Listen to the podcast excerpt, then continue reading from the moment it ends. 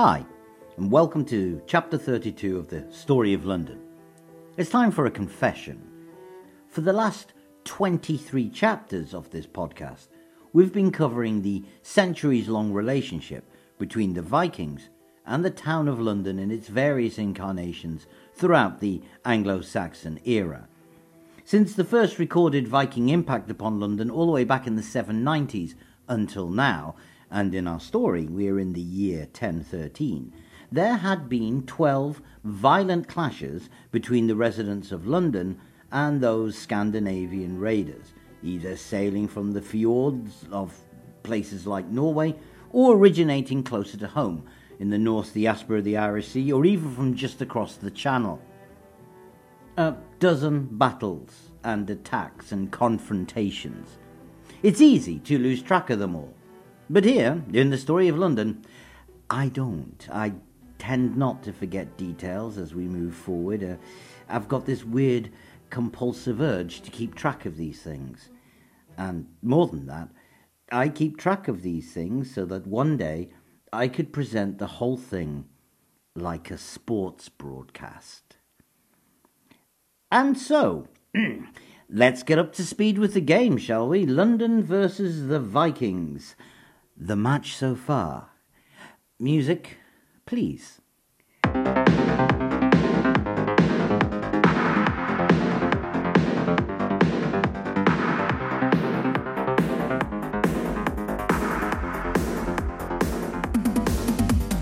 So we're starting in the year 842, and there is a Viking raid on London apparently. But while the authenticity of this claim is questioned, we're going to say it did happen, but that it was not a devastating attack, as we covered in chapter 9. Let's assume it was a successful raid, but with no lingering damage. Vikings 1, London nil. But nine years later, in 851, there is a serious raid. 350 Viking ships worth of raiders fall upon London and trash the place. Long term side effects include the Royal Mint there being closed for a few years due to the sheer amount of bullion seemingly stolen. Vikings 2, London nil. We take a 20 year break and pick back up over the winter of 871 and 872. Here we see the remnants of the original Great Heathen Army under the brilliant Viking leader Halfdan Whiteshirt occupy London. Luckily, it's part of a peace deal Alfred the Great made with him. Alfred gave Halfdan a huge payoff, and the Vikings agreed to spend the winter in London without wrecking the joint, as we described in chapter 11. But technically, we are counting this as a Viking win, so it's Vikings 3, London nil. The Vikings are dominating the early part of the game, Gary. But 21 years later, we see a flurry of events between the years 893 and 895, which we covered in chapters 15 and 16. It begins with a bunch of Vikings fleeing from a big old battle somewhere to the south, but they end up being besieged on Thorny Island, and the forces of London supplement the forces of the Aetheling Edward to get these Vikings to agree to a ceasefire and retreat. We're counting that as a London victory, so it's Vikings 3, London 1. And later that year, the residents of London are led by Ethelred, Ealdorman of Mercia, as he launched a sudden attack upon the base of the Viking warlord Hearstan over in Benfleet. It's a quick victory, the defenders are killed and the families are enslaved. Vikings 3, London 2. A year later, Haston seems up for a revenge attack, but at the last moment, he avoids London and sails right past the place, focusing his raids elsewhere. That we're going to count as a psychological victory. Vikings 3, London 3. But just when you think the comeback is on, the Londoners in 895 attacked a newly constructed Viking fortress up in Hertford, and there they're decimated. Serious defeat, and it's Vikings 4, London 3. Luckily for London, King Alfred turns up to save the day, and the city helps blockade Hertford. The Vikings end up fleeing, and London goes on to destroy the abandoned town. Vikings 4, London 4. After that flurry of activity, we take a short break, but pick up again in chapter 23 and the year 992. London is heavily involved in leading a fleet of ships to ambush a Viking raiding force. But the Ealdorman of Hampshire flees before the fight even starts, and the depleted forces of London and Northumbria end up seeing one of their commanders killed in a naval battle. So that's a victory for the Vikings. Vikings 5, London 4. Just two years later, in 994, as we described in chapter 24, along comes the massive Danish army of King Sven Forkbeard, who just sails straight up the Thames and straight at London. There is a huge battle, but London simply kicks the Danish king's ass. Vikings 5, London 5. In the year 999, when a fleet based in London then tries to ambush another bunch of Vikings in Kent, the noble commanders of that force used violence to keep the ships moored up and prevented Londoners from attacking. The Vikings won and escaped, and we're designating that as a Viking victory. And so it's now Viking 6, London 5. And then, finally, in the winter of 1009, as we covered back in chapter 27, the Jomsvikings, led by Thorkel the Tall, engaged in a six week long river campaign against the city but London utterly defeated them, leaving the current score as Viking 6, London 6. And so we come to 1013.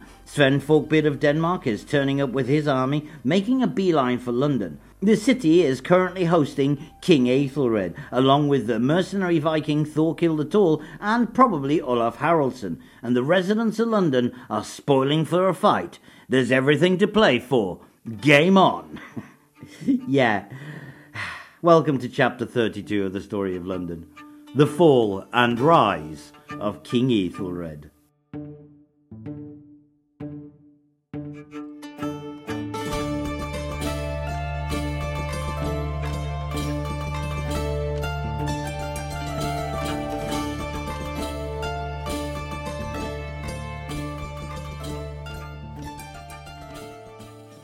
We begin with straight facts.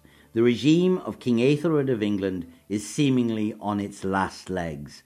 After invading the north of England, Sven Forkbeard's Danish army has intimidated everyone before him. He has not had to engage in a single fight. The English nobility, starting up in the Danelaw, has seemingly all just surrendered to him. As we said, the King of England, and we must assume his some of his heirs and those people still loyal to him, along with his Viking mercenaries, had all joined forces together in London for what appeared to be a final stand. The Danish forces, supplemented now by English levies, are over in the heart of Wessex, where they have just accepted the surrender of the nobility over there. Sven now travels east towards the city, but he knows London. As we covered in chapter 24, Forkbeard had attacked London previously and lost. And more than that, I think that loss wasn't just something he accepted as a matter of fact thing. I think it bothered him. Think about it.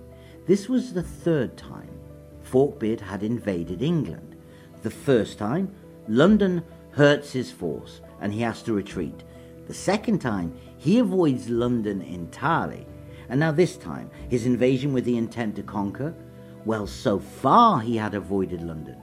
But given his enemy had now placed himself there, it is only now he decides to attack, only seemingly forced to after taking almost everywhere else. And I think his defeat by the Londoners played in his mind even more. Now, I've, I've no evidence for this, but this speculation comes from the fact but you just look at the sheer differences between the two attacks. Back in 994, Sven had attacked by ship. He had sailed a fleet of 94 ships up the River Thames. But this force had then been bottlenecked and negated by London Bridge. As we discussed heavily in chapter 24, his men had seemingly and most probably attacked the bridge and tried to burn it, but that the defenders had inflicted vicious losses upon them, forcing them to retreat. And even the attack wasn't on the bridge, but the most easterly part of London. And his attempt to set fire to something was his attempt to burn Aldgate. Attacking from the west would have seen him forced to focus on that one gate with the defenders on the walls able to pick off his men as they made their way towards it. Such a decisive defeat, I honestly believe, seems to have stuck in the king's mind, because this attack, 20 years later, he did the total opposite from the first one. This would be a land based attack, a siege, not a raid.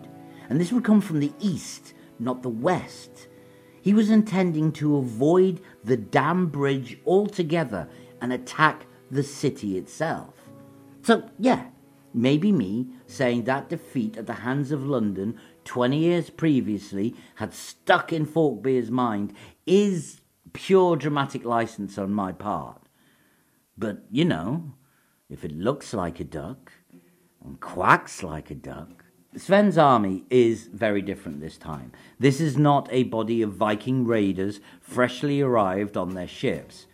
They had marched all over England by this stage, and they'd been joined by auxiliary troops from the Five Boroughs and the Danelaw. They had cavalry. Sven had no doubt just picked up some hostages from Wessex and may well have had part of the fyrd from there with him. And he clearly had time to think about this attack. I honestly believe this time he would have taken something for attacking the town. Um, siege ladders, for example, or more than that, huge slabs of wood designed to ram the gates. We see this forethought and planning go into simply how he moved towards London. Sven, don't forget, was over in the heartland of Wessex, which would have placed him to the south of the River Thames. That meant he couldn't attack London, only Southwark if he stayed on the south bank, and the land around that is marshy and not conducive to a large scale operation. Thus, Forkbeard has to cross the Thames to get to the north side. But he's carrying equipment, probably, and more than that. If they're aiming at London, then this means they're aiming at a town we know has 45 ships worth of Vikings based there, plus any additional London fleet. I think he was worried about crossing the river in any of the regular places where his force could potentially be intercepted by those ships. I think he tried to ford the river somewhere unusual, unexpected, as to get his men over and prevent the fleet of London intercepting him. And why do I say that? Well, the Anglo Saxon Chronicle says, quote, Thence went they eastward to London, and many of the party sunk in the Thames, because they kept not to any bridge. Unquote. So that sounds like he tried to be clever but was caught out. Whatever the exact circumstances, it does appear the crossing was a bit of a mess and led to several men drowning, I think, Maybe equipment was washed away. The words sunk in the Thames suggest maybe he was using boats, but the because they would not keep to any bridge just gives me the impression they were maybe crossing the river where it was unusual to cross. Maybe there was marsh or a mud, something heavy was dashed within it. Still, be that as it may, eventually Sven Forkbeard was able to gather up his forces on the north side of the river and marched direct for London. Here they would have probably marched on the road that ran towards London, the one we would today call the A4, just north of the river. This road would have taken them past Brigentford and the hamlet of Acton to the north. Forkbeard and his army would have then had to cross the river Westbourne at the ford halfway between the hamlet of Paddington, or Paddington, to their north, and Schnitzbridge, or Knightsbridge, to their south. Marching westward, they then crossed the river Walbrook between Tyburn and Tottenham And finally, they came upon the community known as Fleet, the buildings to the east and west of the River Fleet, just to the north of St. Bride's Church, and just south of Hullaburna, the stream in the hollow, today's High Holborn. There, before them, would have stood the city walls. And personally speaking, based on the geography, they would have probably, in my opinion, assembled to the northwest of the city, in the space just the other side of Aldersgate. But please be aware, we do not know for sure. Amassing there for me, would have allowed him to assemble his forces and bring up the things he had to storm the city. And it gave him the option that he could choose which gate to attack, either Newgate, Aldersgate, or Cripplegate, were all within this force's remit, and anything heavy to smash those gates or help his forces take the walls could be spread out and used across the entire eastern edge of the city. But behind those walls was the English king and his Viking mercenaries and the fyrd of the London Sin. They were ready for them. Was there a parley? We have no record of it, but the accounts seem to hint at it. It says London would, quote, not submit, unquote, which possibly suggests there was an ultimatum given. Maybe there was. Beyond that, the Anglo Saxon Chronicles entry is brief but revealing.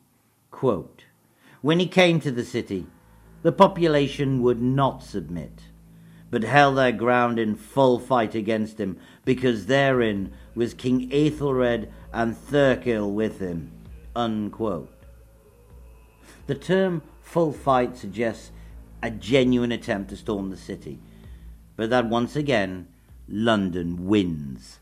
The mention of both Aethelred and Thorkild at all suggests both men were witness to or part of the fight. Thorkild, after all, was a Jomsviking, and chances are he would have been commanding his men, as the impression we have is that he's kind of a hands on leader.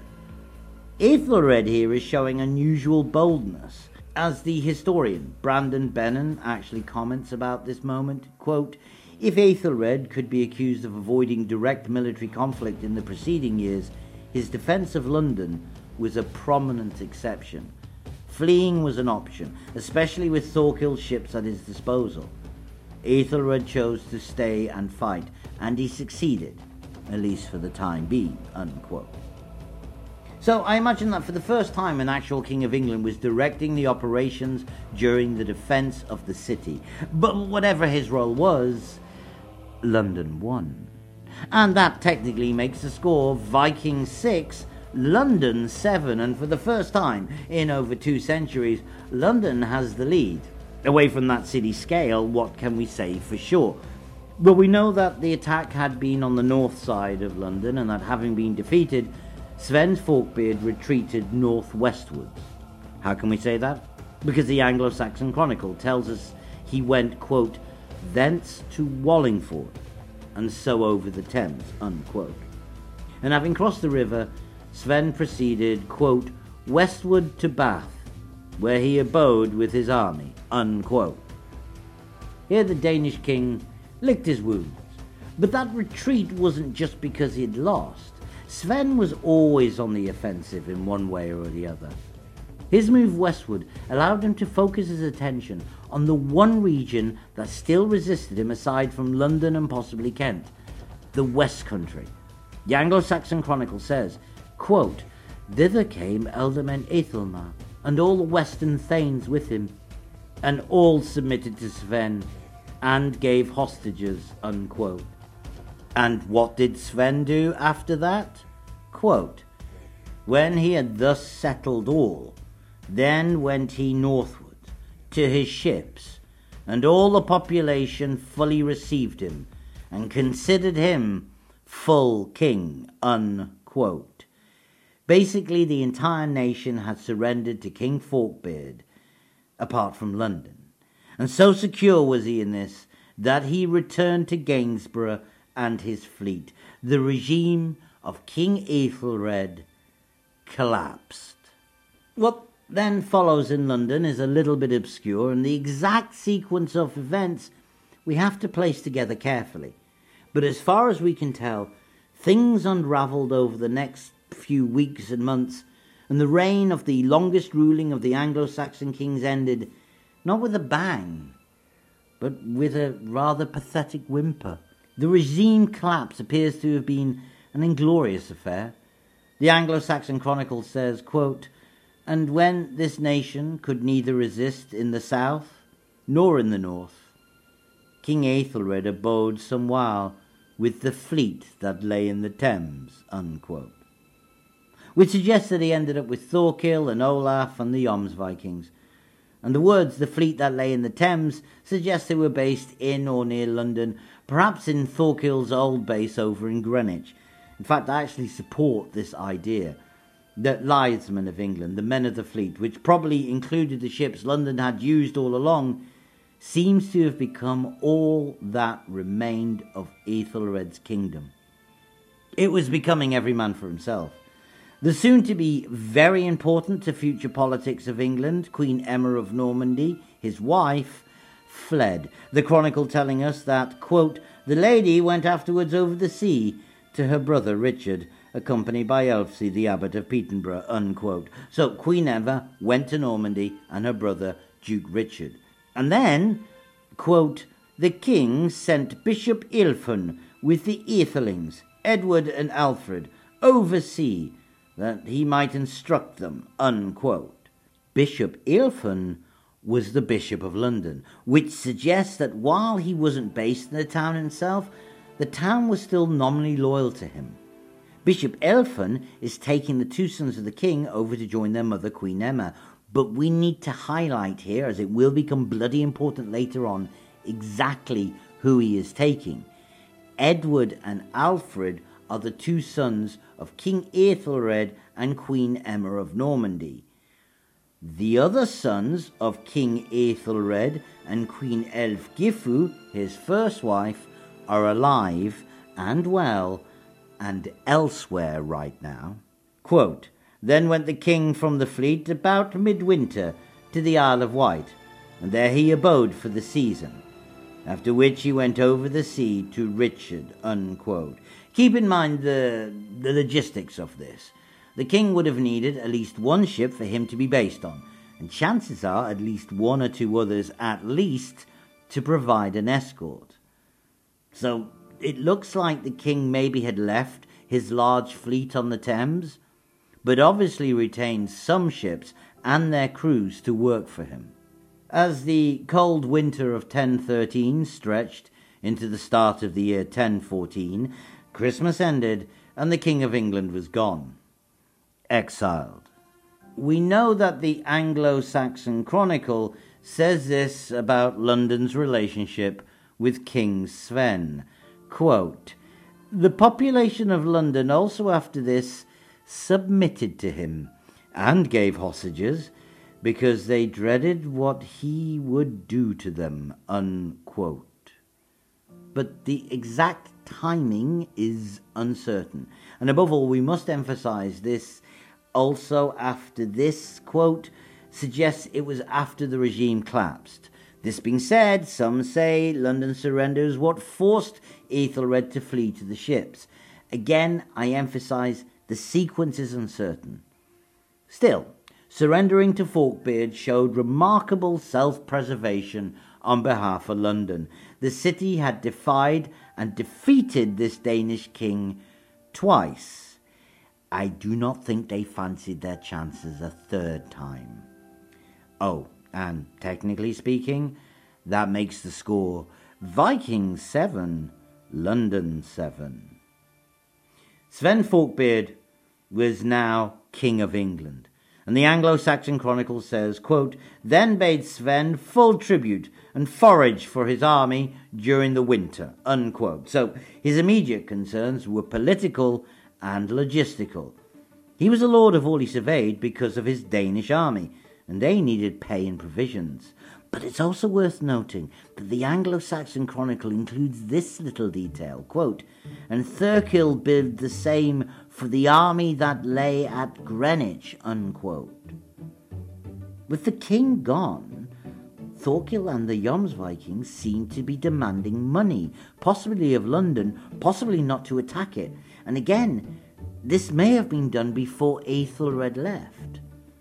Regardless, Thorkill and co. appeared to be on the losing side of a war against the Danish king.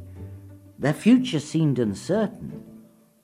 But I believe the Jomsvikings, maybe including Thorkill at all, or maybe under another commander, possibly Olaf Haraldsson, was about to play one final role still. The year 1014 begun. Quote, this year King Sven ended his days at Candlemas. Unquote. Yep, he died. His reign is generally reckoned to be the shortest reign of any king of England, and is only beaten in shortness by Lady Jane Grey some centuries later. The king was dead. Long live the king? What happens now? Well, the sudden death of Sven Forkbeard in his rather humble abode in Gainsborough, which at least one Scandinavian source says was incredibly modest given his status. I mean, this man was the king of two separate nations when he died. That moment threw everything into confusion. And now, again, we have to continue to reconstruct events based on the sources. One of the versions of the Anglo Saxon Chronicle includes a really interesting line about this time that involved London. See, it says that on the feast day of Saint Juliana, which is February 16th, 1014, a man called Aelfwig was appointed as the Bishop of London in a ceremony that took place in York. This suggests that A, the previous bishop, who we last saw sailing off to Normandy to escort the sons of King Aethelred and Queen Emma, had died there or died soon after, Word had gotten back, and a new bishop was being appointed for the See of London. But it also tells us something else. The location is actually more important than the act. Sven Forkbeard had been based in Gainsborough. This was where his fleet was laid up, where his treasury had been based. This is where he had left his young son Canute to hold things down when he'd gone out to take on the rest of the country and this is where he was when he died. But as the historian Jonathan Wilcox observed, there is evidence to suggest that Forkbeard had intended to have himself crowned as king in York Minster, and that York was to be his primary royal city. Which brings us back to the elevation of the new Bishop of London, Elfwig. his appointment was, as observed by another historian, Timothy Bolton, one that could only be made at a national assembly, a witan, or witenagemot to give it its full name, literally the meeting of the wise.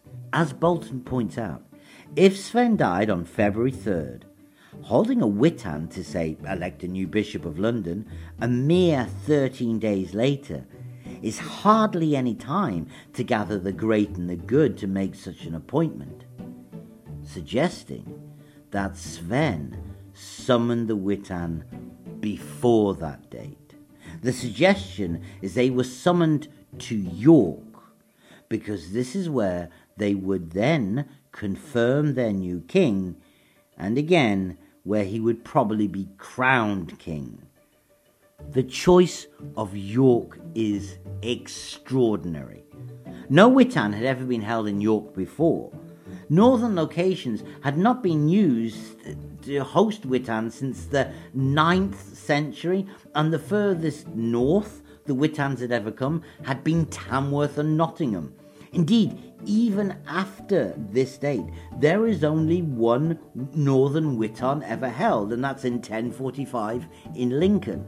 Now, Sven Forkbeard summoned the Witan to York because this is how he saw his rule. His kingdom's center of gravity would be in the north. Further proof is found in the fact that around now, just before he died, Sven married his son Canute to a woman called Ilfgifu of Northamptonshire, which gave his son dynastic links to the major ruling families of the Midlands and Northern England. This was a Mercian alliance these Danish invaders were making. But this all was thrown out when the king died. Now, we know the great and the good clearly did gather in York, and clearly were around to elevate Aelfwig as Bishop of London. But while Canute had dynastic ties to the north now, all those magnates and powers from the south of England, well, now they had food for thought. Sven's focus on the north, his clearly unprecedented desire to flip royal power in the kingdom away from Wessex and towards Northumbria and Mercia, clearly did not sit well with them. So while the Anglo Saxon Chronicle says that down in Gainsborough, quote, the fleet all chose Canute for king, unquote, meaning the young prince had the support of his army, the great and the good of England basically just left York, and work had already begun to maybe get Ethelred back. It is said that the Archbishop of York, Wulfstan, the former Wolf Bishop of London, reworked one of his barnstorming sermons. He delivered the sermon in 1014, wherein he lambasts the English peoples for their sins. He accused the nation of having killed one king, the previous king, Edward the Martyr, and driving out his brother, Ethelred. He reminded them of the monk Gildas' account of how the ancient Britons had so angered the Almighty, he had allowed the Angles and the Saxons take the land. The nation, according to Wulfstan, had turned against their rightful king. He will punish them unless they change course, thundered the wolf bishop. We should now not perhaps be surprised then when the Anglo-Saxon Chronicle says, quote, Whereupon advised all the councillors of England, clergy and laity, that they should send after King Ethelred by general agreement. Unquote. Now, this is kind of big, and as we will discuss in a future episode, there were several possible candidates they could have chosen. Somewhere in England were Ethelred's two oldest boys, Ethelstan and Edmund. But the great and the good decided to forego them, and word was sent to Normandy the king was invited back. With conditions, of course, mostly that, quote, he would govern them better than he did before, unquote, which is a hell of a slap to the face.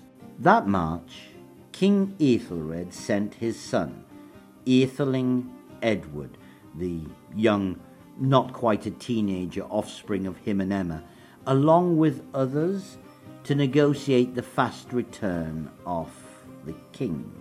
Now, using young Edward did have major political ramifications, but we'll cover that at another time.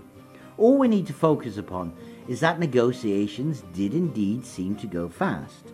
The young Aetheling informing the nobility of his father's intentions. Apparently, Aethelred, quote, saying that he would be their faithful lord, would better each of those things they disliked, and that each of the things should be forgiven which had either been done or said against him. Unquote. A general amnesty would be enough for everyone to accept his return, except London, who would not need one as had held out the longest. The Witan agreed and, quote, declared every Danish king outlawed from England forever, unquote. Edward got the deal his father wanted and returned to Normandy, and by Lent, in the year 1014, Ethelred was back in England, no doubt much to the joy of the residents of London, and probably carried by ships that had originally set off from London only months previously. Now, what was Canute doing this whole time? Well, he stayed in the north this kind of makes sense. This is where his support seemed strongest. It was here that he had his army anyway. And remember, Canute was holding on to a bunch of hostages that had been given to his father by every major lord and land in England. London had given him hostages, all to vouchsafe their loyalty.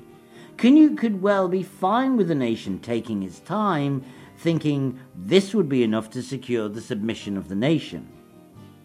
Or maybe he wasn't fine at all. We know he struck a deal with the inhabitants of nearby Lincolnshire, back then the region of England known as Lindsey. Quote, it was agreed between him and the people of Lindsey that they should supply him with horses, and afterwards go out all together and plunder. Unquote. Now, call me old fashioned, but that sure seems that Canute is getting ready for a fight. Him and the men of Lindsey, supplementing his Danish army. It was going to be him against the now aging King Ethelred. But that fight never came about. Ethelred did not return alone. I believed he arrived with the Jomsvikings, and that he and Thorkild the Tall, or maybe some other leader, were about to complete their agreements. Where do I get this idea from? Simple. The speed at which Ethelred acted.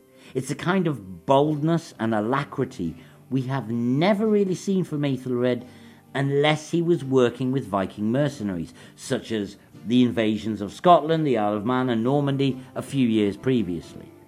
And also, it's down to just pure logistics. If Ethelred wanted to attack Canute, he had a choice gather up a fyrd, assemble the fyrd, march north past, say, Cambridge and Peterborough, give Canute ample time to marshal his forces also.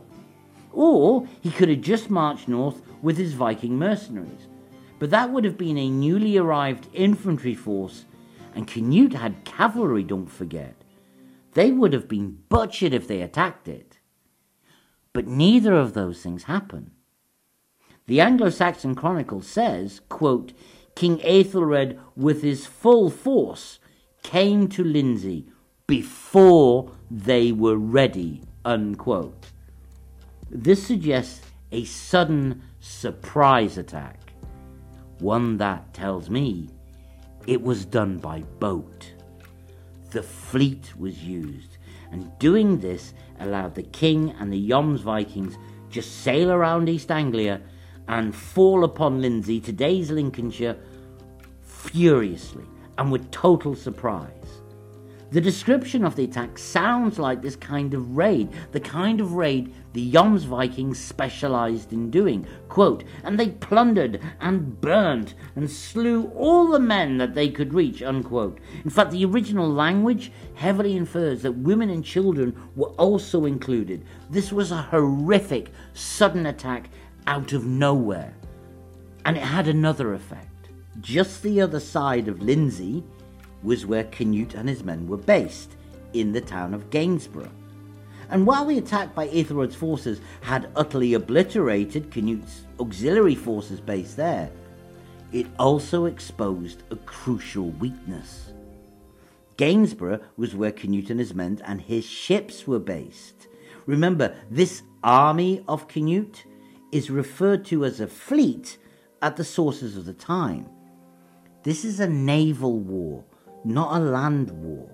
The Jomsvikings and a fleet were just a few miles to the east, but that wasn't what was worrying them. They weren't bothered by the smoke rising from, from Lindsey. The worry was that after this raid, if the Jomsvikings and Ethelred sailed north just a little, they would trap Canute and his fleet. See, for a Viking, the route to Gainsborough was simple. You took the North Sea to the River Humber. You sailed west along the Humber until it meets the River Trent, and then you just sail south along the River Trent, and hey presto, you're in Gainsborough. If Ethelred's fleet blockaded the Humber, or even the Trent, Canute and his fleet were trapped with no way out. His army was ferocious, but it could not defend against a united England.